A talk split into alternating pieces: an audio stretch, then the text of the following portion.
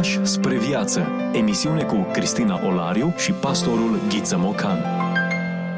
Bine v-am regăsit și astăzi, dragi ascultători, la un nou episod, într-o perioadă specială în care ne oprim asupra textelor biblice, care ne vorbesc despre întruparea Mântuitorului. Așa cum suntem obișnuiți, pastorul Ghiță Mocan este prezent alături de noi. Îi spunem bun venit! Bine v-am regăsit în prag de sărbătoare. Suntem la cea de-a treia emisiune pe care am dedicat-o darurilor magilor. Am poposit în acel moment în care magii s-au apropiat de pruncul de curând născut și au adus trei daruri cu o valoare și o semnificație specială. Aur, smirnă și tămâie. În episoadele trecute am vorbit despre aur și tămâie, iar astăzi ne vom opri asupra celui de-al treilea dar, smirna. Așadar, în Matei, capitolul 2, ni se povestește despre magi, acești musafiri exotici care ajung în preajma pruncului și care nu vin cu mâna goală. Înainte de a oferi ascultătorilor un scurt fragment dintr-o predică a Sfântului Augustin, așa cum am făcut și în celelalte două dialoguri, aș dori să fac următoarea precizare. În primele secole, aproape toate predicile despre magi au în ele, sau au avut în ele, un îndemn, un imperativ legat de filantropie. Iar gestul magilor a fost mereu tâlcuit în această cheie pastorală. Totul s-a transformat într-un îndemn la a dărui și noi, a nu ține visteria închisă, a nu ține pumnul strâns, a nu fi cu inima împietrită înaintea sărăciei, a nevoilor, a suferinței, ci a fi cât mai generoși cu putință. De atunci, încă din primele secole și până în prezent, un obicei frumos de altfel, în ultima lună a anului, în preajma acestor sărbători extraordinare, când proclamăm întruparea Fiului lui Dumnezeu, filantropia este mai prezentă ca oricând, este mai la ea acasă, iar magii și episodul cu magii au constituit un argument biblic extraordinar, exploatat într-un mod legitim și fascinant de primii predicatori creștini. Am dorit să am această mențiune. Și e foarte binevenită să nu uităm că uh, darurile în cazul acesta aveau valoare de închinare și darurile noastre cred că pot să subscrie și sunt închinate. Așa este, sau cel puțin să ne străduim să fie. Într-una din predicile sale, Sfântul Augustin spunea Dumnezeu a făcut tămâia, nu demonii. Dumnezeu a făcut smirna, Dumnezeu a făcut aurul. Însă, atunci când le oferă demonilor, magii păcătuiesc pentru că cinstesc duhurile rele, folosindu-se de ceva creat într-un mod nedrept față de Creator. Totuși, ia aminte că astăzi i-au oferit lui Hristos ceea ce obișnuiau să ofere zeilor lor. Însă Hristos nu le-a îngăduit să-i ofere lucruri de felul acesta fără motiv. Ele au avut mai degrabă o valoare simbolică decât una materială.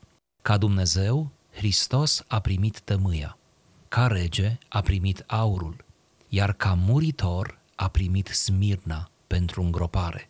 Înainte vreme nu se oferea doar tămâie, ci și animale de jertfă și le aduceau drept ofrandă atât păgânii cât și iudeii, adică și cei care cinsteau mulți zei falși și cei care cinsteau pe singurul Dumnezeu adevărat.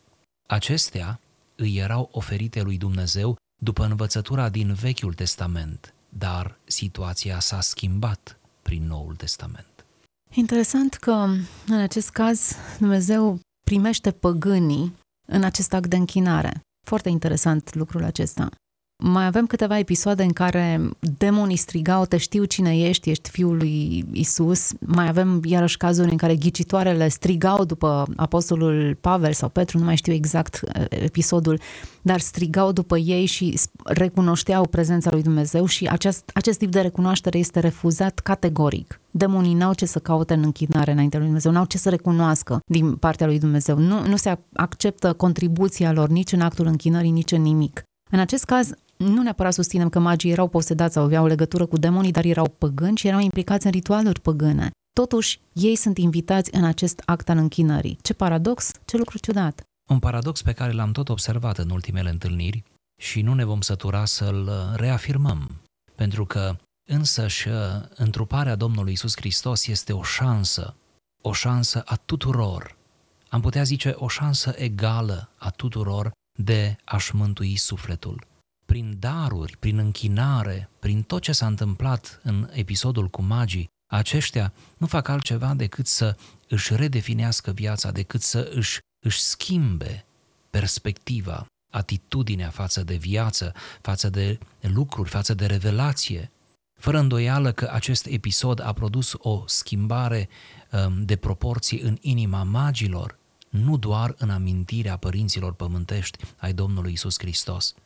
Fără îndoială că alegerea pe care o face în chip redacțional evanghelistul Matei de a introduce acest episod în Evanghelia lui are și această valoare educativă, didactică, să învățăm din nou și din nou că ușa mântuirii e deschisă pentru toți și că oameni care au făcut înainte lucruri greșite, reprobabile, ba chiar unele de sorginte demonică, pot trece printr-o schimbare radicală și autentică. Ori magii sunt cumva șansa noastră a fiecăruia. În uh, celelalte episoade discutam despre valențele darurilor. Aurul sublinea regalitatea pruncului de curând născut, tămâia vorbea despre dimensiunea preoțească a lui. Smirna, cum poate fi interpretată în procesul acesta? În cheie teologică creștină, Smirna este interpretată în ceea ce privește cumva profeția sau profetismul lui Isus. Dacă la aur Isus este rege, dacă în cazul tămâiei da, Isus uh, este preot, acum în cazul Smirnei Isus este profet. Dar înainte de a vedea această semnificație, să observăm câteva detalii despre Smirna.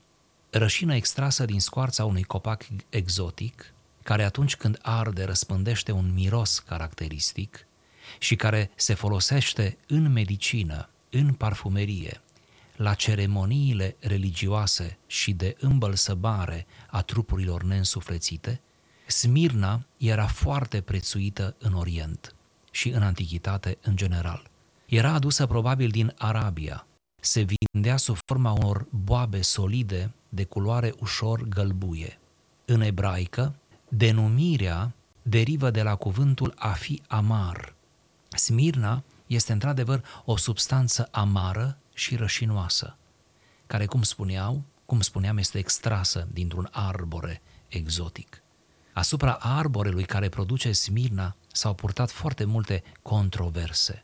De exemplu, Plinius compara arborele cu ienupărul și un alt autor antic îl compara cu salcâmul, tocmai ca să-l explice celor care nu văzuseră arborele acela exotic din care provine Smirna.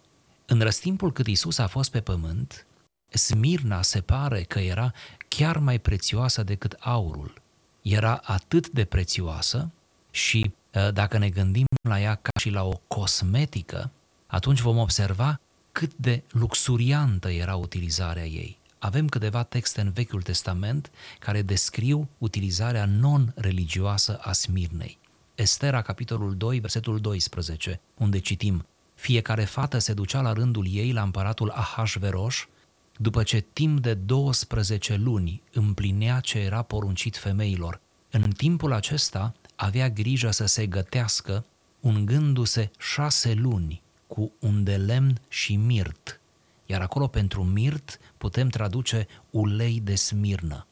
Și șase luni, alte șase luni, cu miresme sau balsam de mirozne femeiești. Alte traduceri folosesc săpunuri femeiești. Deci iată prezența uh, Smirnei într-un context uh, legat de înfrumusețare, legat de cosmetice. Psalmul 45 cu 8, de asemenea, Smirna, aloea și casia îți umplu de miros plăcut toate veșmintele. Din nou, această nuanță. Proverbe 7 cu 17. Mi-am stropit așternutul cu smirnă, aloie și scorțișoară. Aceeași nuanță. Ca să nu mai zicem de cântarea cântărilor, capitolul 1, versetul 13. Prea iubitul meu este ca un mănunchi de mir care se odihnește între sânii mei. Și acolo mir sau mirt este din nou o referire la smirnă. Cântarea cântărilor 5, versetul 1 și versetul 5. Eu intru în grădina mea, soro mireaso, îmi culeg smirna cu miresmele ei. M-am sculat să deschid iubitului meu, în timp ce de pe mâinile mele picura smirnă și de pe degetele mele picura cea mai aleasă smirnă pe mânerul zăvorului.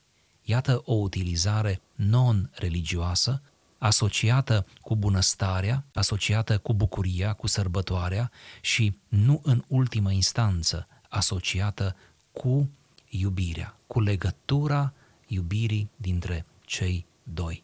Aș vrea să mai adaug că în Evanghelii, potrivit Marcu, la capitolul 15, versetul 23, în contextul crucificării Domnului Isus Hristos, el primește, prin acel burete care îi se ridică într-o suliță probabil, primește acel oțet pe care îl refuză, care de fapt aproape toți comentatorii cred că era un amestec de smirnă și vin, folosit în vremea aceea ca și anestezic, iar Isus refuză acest anestezic. Deci, în momentul acela al crucificării, al morții, se pare că avem smirna până și în acest episod. Și desigur, în contextul îngropării Domnului Isus, potrivit Ioan 19 cu 39, ă, apare îmbălsămarea cu smirnă. Deci smirna se folosea inclusiv în îmbălsămare. Iată ce interesant ă, cum Smirna duce până la urmă în simbolistica ei spre noțiunea aceasta de moarte,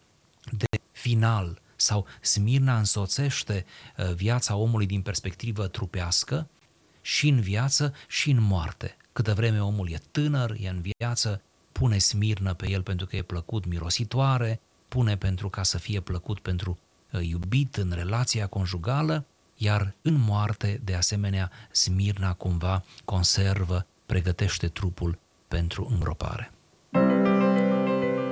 E bine să ne oprim din când în când, să descoperim sensuri noi, lecturi adânci și să ne lăsăm inspirați. Interesant această smirnă. Nu mi se pare ușor de înțeles. E clar că era folosită în multe situații, dar de-a lungul vieții Mântuitorului mai întâlnim un parfum foarte scump, nu știu dacă era smirnă sau nu, dar în orice caz o mireasmă foarte puternică pe care o femeie o revarsă asupra lui dintr-un vas de alabastru și ni se spune că ea a făcut ca un gest profetic lucrul acesta, fără să fi știut, bineînțeles, din dragostea ei pentru Mântuitorul, ca să-l pregătească pentru înmormântare. Să fi vorbit și smirna aceasta inițială despre ceea ce urma să se întâmple, nu venea doar regele, nu venea doar Dumnezeu întrupat, ci venea și mielul de jertfă? Cu siguranță. Când spunem că Smirna se referă la profetismul lui Hristos, ne referim la destinul unui profet. Ori uitându-ne prin comparație, profeții Vechiului Testament au fost puternici în cuvinte, dar și în fapte. Știm dialogul, nu? Pe care îl găsim în Luca, în capitolul 24, pe care străinul, între ghilimele, îl poartă cu cei doi în drum spre Emaus, când ei spuneau a fost puternic în fapte și în cuvinte, de fapt acolo este o descriere a unui profil profetic. Isus a fost văzut mereu ca un profet, iar el a fost printre altele și un profet. Cum să nu? A profețit dărâmarea Ierusalimului, dărâmarea templului, a profețit multe lucruri legate de viitorul istoriei până la a doua sa venire. Deci, un profet puternic în rostire, în predică, în polemică, în parabolă, dar puternic și în fapte, în minunile săvârșite, minuni săvârșite asupra trupului, vezi atâtea vindecări, minuni săvârșite asupra sufletului, vezi exorcizările realizate de Domnul Isus Hristos, vezi de asemenea minuni săvârșite asupra naturii, potolirea furtunii, despre care citim cu atâta plăcere în Evanghelii. Toate acestea, așadar, descriu un profil profetic a activității Domnului Isus Hristos. Dar acestui profil îi se atașează în mod indispensabil soarta tragică a profetului autentic. Cum în Vechiul Testament, profeții autentici au avut de suferit privațiuni, adversitate, violență fizică, unii dintre ei moartea martirică, cel mai mare dintre profeți, profetul Isus Hristos, suferă la fel ca și ei, cu diferența că suferința lui Hristos este mai mult decât un martiraj. De fapt, nici nu este martiraj, ci este o jertfă substitutivă, nu-i așa? o jertfă substitutivă, jertfa adusă pentru păcatele întregii omeniri. Deci, așa este, chiar și în gestul acela al femeii care sparge vasul de alabastru, vas în care se afla un, un mir foarte scump, ă, se aflau probabil zeci de parfumuri puse în, încapsulate în acel vas de alabastru, care se putea deschide numai prin spargere, printre care fără îndoială Smirna a fost acolo, ă, din nou anunță moartea lui Hristos. El va muri, iată, ca un om, resimțind durerile, suferințele precedente morții și îi pregătește cumva, trupul îl pregătește pentru momentul acela. Soarta unui profet. Un profet care rămâne profet până la capăt, plătind cu prețul vieții propriul mesaj. Interesant că și în această situație Hristos primește închinarea. Era un gest neconvențional ca o femeie să facă lucrul acesta și să-l ofere. Uh, nici uh, ucenicii n-au înțeles, Iuda chiar a protestat, ce risipă, nu? Dar Hristos acceptă, cu toate că niciodată nu era Hristos n-a primit, eu știu, aclamațiile sau nu era în căutarea unor avantaje personale, niciodată. El spunea că nu a venit ca să îi se închine sau să, să-și culeagă acum slava. Nu pentru slava aceasta a venit el. Da, Ei bine, în această situație primește închinarea. Tocmai ați, um, ați ridicat la fileu o, o noțiune interesantă de o anumită subtilitate pe care doresc să o explic. Anumite lucruri pe care le face Isus sau le permite Isus, de exemplu, dintre cele care le permite este episodul cu femeia cu vasul de alabastru. Permite acea mirungere asupra propriului trup, în condițiile în care nu era scris nicăieri și nu era nici potrivit ca o femeie să vină să facă lucrul acesta și mai ales o femeie cu, cu un comportament poate reprobabil, cunoscută în, în localitate, etc. Deci, iată, permite, iar un alt caz în care Isus nu permite, ci El însuși inițiază un gest, cum e vorba de, acum e vorba de spălarea picioarelor, Uh, pe care îl acompaniază de o explicație, de ceva foarte interesant în plan teologic. Deci atunci când Domnul Isus inițiază anumite gesturi sau le permite, nu înseamnă că acele gesturi în sine au o valoare, au o valoare uriașă sau o valoare definitivă, ci ele sunt importante prin ceea ce semnifică, prin dimensiunea lor profetică. Ele sunt importante pentru viitor, aș zice, nu atât de mult pentru prezent, pentru episodul respectiv. Adică, Domnul Isus cam tot ceea ce a făcut sau a permis să îi se facă, a țintit spre viitor, a țintit spre semnificație. A fost ceva, cum zicem noi, cu bătaie lungă, care a mers până dincolo de gestul în sine, chiar dincolo de viața sa pământească. A făcut gesturi cu bătaie lungă, dar să nu ne mirăm. Dumnezeu a rămas același și în viața noastră face gesturi, minuni cu bătaie lungă. Cât de adevărat. Asistăm la trei daruri oferite de păgâni și am tot revenit asupra acestui element important. Oare nu e un element cheie în toată istorisirea aceasta? Pentru că în timpul vieții sale Hristos a descoperit pe sine însuși prin minunile pe care le-a înfăptuit, dar a primit mărturii mărturii istorice, să zicem. Nu este destul de relevant Iosif Flavius, istoricul uh, necreștin care ne dă dovezi atât de concrete că Isus a fost o persoană istorică nu există oare alte dovezi uh, care țin de materialitate și care nu fac altceva decât să clădească argumente pentru scepticul care stă și se îndoiește și analizează? Iată aici trei oameni care nu erau cuprinși de frenezia momentului, trei oameni păgâni vin și aduc aceste elemente prin care confirmă divinitatea și uh, prin simbolistica darurilor arată foarte clar. Vi s-a născut un rege, aici este vorba de fiul de Dumnezeu care joacă rol de preot, aici este vorba de sacrificiu și dimensiunea aceasta profetică a pruncului care s-a născut, trei oameni, trei mărturii care dintr-o dată dau mult mai multă credibilitate acestei nașteri supranaturale. Altfel, cum ai putea să crezi că o fecioară naște un copil? Cum ai putea să crezi prin simpla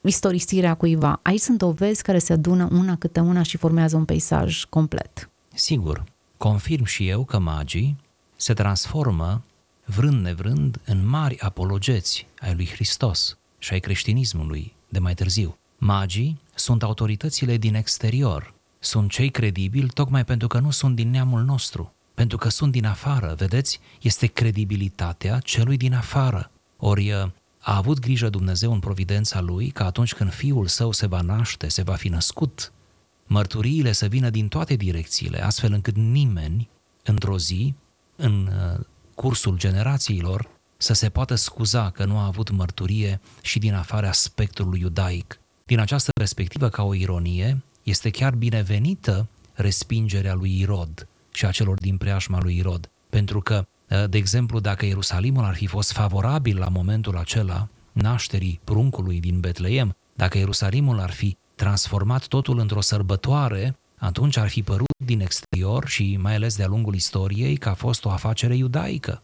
că a fost până la urmă o măsluire a evreilor, că pur și simplu și-au creat dintr-un copil, care nu era decât un copil, și-au creat uh, un rege, apanajul unui, unui rege.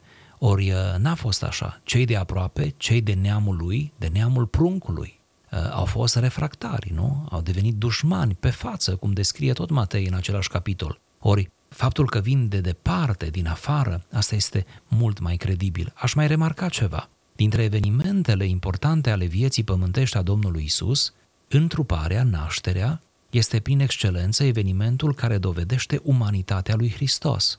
Umanitatea, adică el a fost 100% om.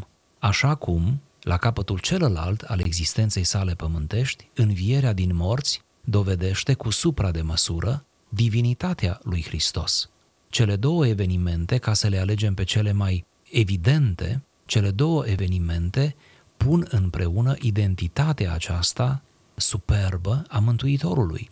100% om, 100% Dumnezeu. Deci avem argumente pentru umanitatea lui Hristos, iar aceste sărbători în care tocmai intrăm uh, nu fac decât să ne aducă aminte că și Isus a fost copil, a fost prunc nou născut, neajutorat, cu nevoi, iată, uh, aferente vârstei. Deci aceste sărbători ne aduc aminte, Crăciunul ne aduce aminte despre umanitatea lui Hristos, iar Paștele, când celebrăm învierea, ne aduce aminte de Uh, divinitatea lui Hristos. De aceea Crăciun fără Paște nu se poate, pentru că am rămâne doar cu un Isus istoric, un Isus uman, dar nici Paște fără Crăciun nu se poate, pentru că am rămâne cu un Isus uh, divin, dar uh, fără să-i subliniem dimensiunea umană. Foarte bine punctat.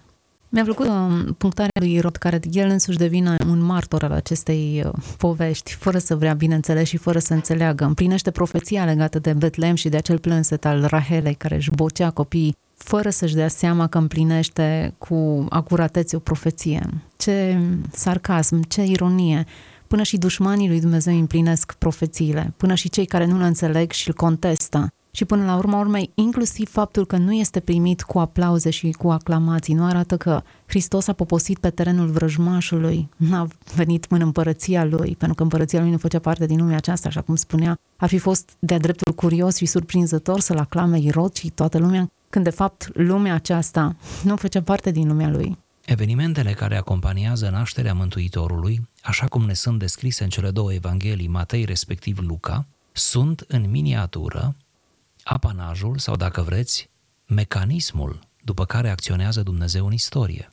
Redus la o scară mică, avem aici suficiente evenimente, stări, trăiri, personaje, care să adune, cum ziceam în miniatură, istoria lumii și mai ales istoria relației dintre Dumnezeu și lume sau Dumnezeu și om. Toate câte se întâmplă cu Hristos, cu pruncul, despre prunc, împotriva, pro sau contra, toate acestea adunate, nu, în acest uh, dramatic episod al nașterii și al copilăriei Domnului, toate arată cum controlează Dumnezeu istoria, cât umor pune Dumnezeu, cât paradox pune Dumnezeu în felul în care conduce istoria, câtă inteligență, dacă mi se permite să spun, găsim aici, câtă surpriză, toate elementele care țin de caracterul și natura lui Dumnezeu sunt puse la bătaie în acest eveniment. Și acum eu mă întorc și întreb retoric, cum n-ar fi puse toate la bătaie, câtă vreme era vorba de fiul său? Fiul său care tocmai se integra într-o lume decăzută, într-o lume care nu l-a înțeles, într-o lume care îi va întoarce spatele, într-o lume care îl va, va sui pe cruce, răstignindu-l și cum să nu fie uh, Dumnezeu Tatăl interesat de fiecare detaliu. Deci, tot ce se întâmplă cu prilejul întrupării Mântuitorului este, dacă vreți, o miniatură a felului clasic și permanent în care Dumnezeu lucrează cu omul. Cât de mult trebuie să ne fi iubit Dumnezeu ca să brodeze toată povestea asta atât de complexă, atât de amănunțit planificată, atât de ingenios concepută și relatată nouă. Iată că la 2000 de ani de la eveniment noi vorbim despre aceste lucruri și găsim atât de multă savoare și interes în cuvintele acestea, atât de mult simbol, atât de mult mister în același timp călătorim în această poveste și nu ne mai săturăm de detaliile pe care le descoperim și mai ales de Dumnezeu pe care îl descoperim în spatele acestei povești și de acest prunc de care suntem fascinați, cuvântul care încă nu vorbește, dar care vorbește prin puterea mărturilor. Ce să le dorim oamenilor de aceste sărbători? Eu personal le-aș dori oamenilor ca pe lângă textele Scripturii să citească în aceste momente, în aceste vremuri, în aceste sărbători, să citească Uh, și literatura adiacentă, să citească omilii, predici uh, ale uh, celor din primele secole și, de asemenea, pe lângă lecturi adiționale, din toată inima le doresc să colinde cât mai bine cu putință, cât mai mult. Să nu uităm, colindăm o dată pe an în această perioadă. Deci sunt zile numărate pentru colindă. Nu tot anul e pentru colindă. Dacă știm că avem un timp determinat, atunci hai să colindăm cu bucurie, hai să colindăm cât mai mult și cât mai bine. Și fie ca uh, exprimarea acestor adevăruri în chip poetic prin colind să ne adune la oaltă. Pe noi, familiile, de asemenea bisericile, comunitățile, prietenii, să fie Hristos cu adevărat în mijlocul nostru, în cântecul și în vorba noastră. Așa să fie. Fie că vom colinda pe Zoom sau vom putea să colindăm, eu știu, în condiții mai diferite, să fie Hristos în mijlocul nostru. Sărbători cu folos tuturor, sărbători cu folos și pastorului Ghiță Mocan, care ne-a onorat cu prezența și de această dată. Ați ascultat emisiunea Pași spre viață cu Cristina Olariu și pastorul Ghiță Mocan.